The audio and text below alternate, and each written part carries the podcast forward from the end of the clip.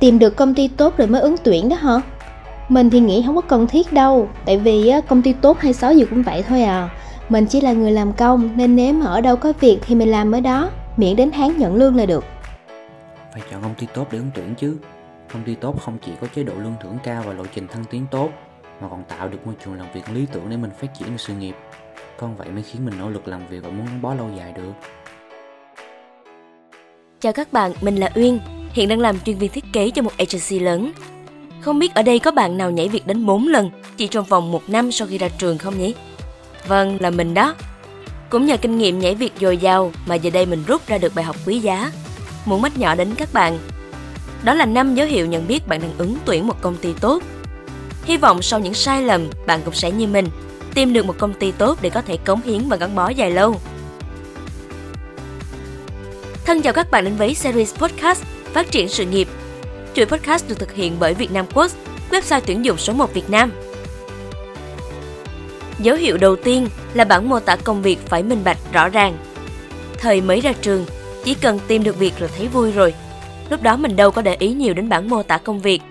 Khi vô làm mới biết, lượng công việc không tên quả thực rất khổng lồ. Mình tưởng chỉ thiết kế logo, nhận diện thương hiệu, catalog, tờ rơi, poster vân vân. Nhưng không, đến cả bao bì, nhãn mát, card visit và ti tỷ thứ khác cũng đến tay mình. Khi thấy lượng công việc quá lớn so với mức lương, mình đã kiến nghị lên trên. Lúc này chị nhân sự mới bảo, trong bản mô tả công việc có ghi rõ và mọi công việc khác do cấp trên yêu cầu. Mình đối lý nên đành làm hết tháng rồi nghỉ việc. Vậy nên muốn tìm được công ty tốt, các bạn phải đọc xem bản mô tả công việc có minh bạch rõ ràng hay không. Như công ty mình đang làm, bản mô tả công việc lúc mình ứng tuyển ghi rõ các công việc cụ thể mà vị trí nhân viên thiết kế sẽ đảm nhận. Đến khi vô làm, mình chỉ làm đúng các công việc đó thôi. Thỉnh thoảng mới phát sinh việc bên ngoài thì công ty cũng thưởng thêm cho mình. Dấu hiệu thứ hai là lộ trình thăng tiến phải rõ ràng. Có công ty cũ mình làm hơn 3 năm nhưng vẫn dậm chân mãi một chỗ. Dù năng lực mình được sếp đánh giá cao và khách hàng hài lòng khen ngợi. Nhiều lần mình đề xuất lên trên thì nhận được câu trả lời chung chung như là em cứ cố gắng thêm nhé. Đợi đợt tổng kết thi đua cuối năm em nhé. Vậy nhưng cứ đợi mãi vẫn không thấy tăng lương hay thăng tiến gì, nên mình quyết định nghỉ việc. Vậy nên lúc phỏng vấn các bạn cần hỏi rõ nhân sự, lộ trình thăng tiến của vị trí mình như thế nào. Nếu nhân sự vạch ra một lộ trình rõ ràng, minh bạch thì chọn ngay nhé. Như công ty mình đang làm, lúc phỏng vấn nhân sự bảo làm tốt thì 6 tháng xét tăng lương thăng tiến một lần. Và khi vô làm, lộ trình thăng tiến đúng y như vậy. Mình làm trong một năm đã thăng chức từ nhân viên lên chuyên viên thiết kế. Ngược lại nếu nhân sự vòng vo trả lời mơ hồ, kiểu em cứ hoàn thành tốt công việc thì công ty sẽ đánh giá tốt. Trường hợp này nên rút từ vòng gửi xe các bạn nhé. Dấu hiệu thứ ba là lương và chế độ phúc lợi ngang bằng với thị trường chung. Thời mới ra trường, nhiều bạn trẻ chắc cũng giống mình. Chỉ cần có việc làm là được, chứ không quan tâm lương cao hay thấp. Mình lúc đó còn nghĩ, mới tốt nghiệp nên cần tích lũy kinh nghiệm trước, không cần lương cao. Vậy nên mình đã apply vào một công ty lương bèo bọt. Thế nhưng khi vào làm thì lượng công việc rất lớn. Bên cạnh đó, sản phẩm mình thiết kế được nhiều khách hàng đánh giá rất cao, mang đến doanh thu lý tưởng cho công ty.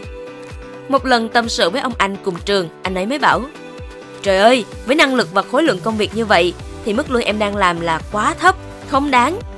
Chưa kể mức lương công ty em đang trả cho vị trí thiết kế so với mặt bằng thị trường chung là quá bèo bọt.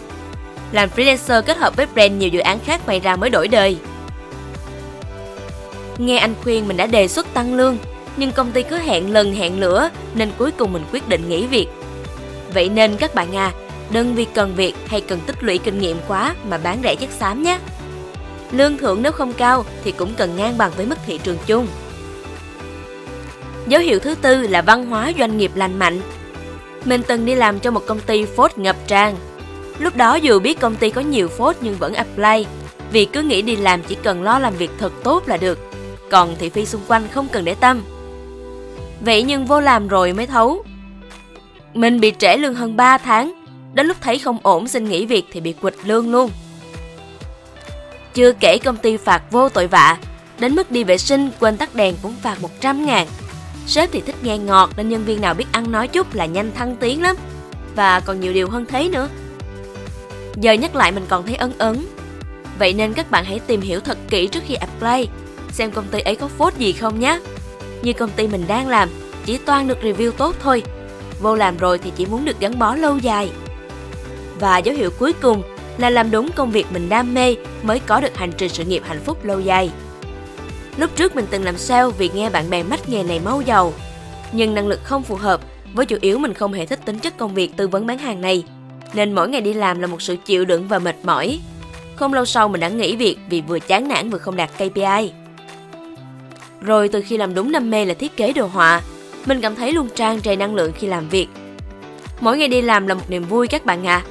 Đặc biệt đam mê không chỉ khiến tinh thần làm việc hưng phấn mà còn cho kết quả công việc cao hơn. Vậy nên làm công việc nào cũng được, nhưng phải đam mê và yêu thích thì mới đi đường dài được bạn nhé.